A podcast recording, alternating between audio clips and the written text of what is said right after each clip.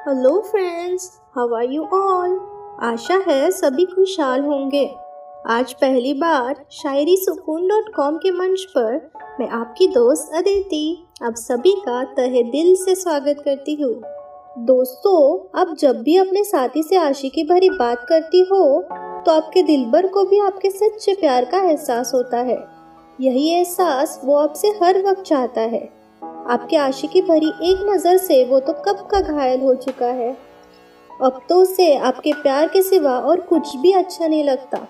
वो बस आपकी आशिकी आपका प्यार ही पसंद करता है। आपको तो याद ही होगा कि जब आपने उनसे पहली मुलाकात हुई थी तो आप दोनों पर आशिकी का कुछ इस कदर जादू छा गया था कि जैसे आपका खुद पर काबू नहीं था। एक दूसरों की आँखों में आप इस कदर खो गए थे कि आप आसपास की दुनिया भी भूल चुके थे। आपको उनसे मिलकर मन में बस यही विचार आ रहा था कि जैसे उनकी और आपकी सदियों की दोस्ती है, जन्मों का बंधन है। और इसी पवित्र बंधन में आप खुद को अब इस जन्म में भी बाँध लेना चाहते हो। शायद इसी को प्यार कहते हैं, लोग आशिकी का नाम देते हैं। हम भी आपके लिए ऐसी लव शायरियाँ लेकर आए हैं। जिन्हें सुनकर आपको अपने यार की आशिकी ज़रूर याद आ जाएगी। तो आइए दोस्तों, बिना देर किए पेश करते हैं आज की लव शायरिया।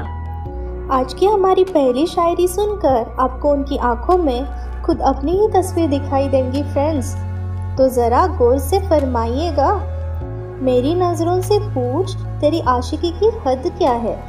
मेरी नज़रों से पूछ तेरी आशिकी की हद क्या है?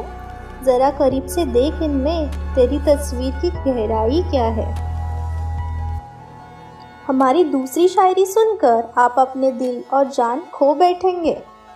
अर्ज़ करती हूँ कि कुछ इस कदर शराफत से खो गए तेरे आशिकी में, कुछ इस कदर शराफत से खो गए तेरे आशिकी में, ज़रा ढूंढ के बताओ मुझे, दिखूँगी वही तेरे दिल के कोने में। हमारी आज की अंतिम शायरी सुनकर आप उनके प्यार में सारे हद ही पार कर लेंगे दोस्तों। अर्ज़ क्या है? हद से गुजरने को बेकरार होती है। हद से गुजरने को बेकरार होती है। ये तेरी आशिकी मुझे इतना क्यों बेचैन करती है?